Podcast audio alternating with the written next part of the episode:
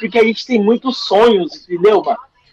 Hoje em dia a gente tem acesso a câmeras que a gente não tinha quando nós fizemos aquele trabalho. E só que naquela época nós tínhamos uma força de vontade que hoje tem que renascer de nós também, entendeu?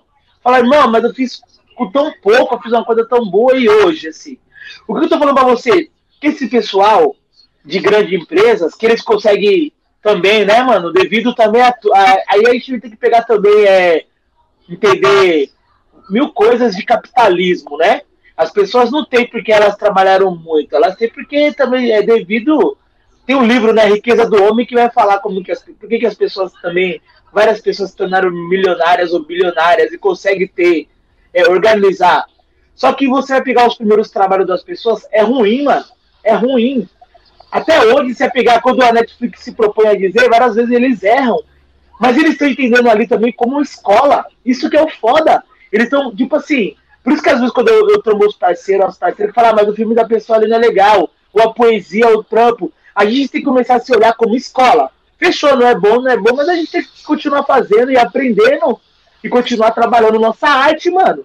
Tá ligado? E ter um ano que vem a fazer. Oh, quando eu fui nos Ossos no Bubu, eu fui no encontro, é Afro Carioca, posso meter essa mala, hein?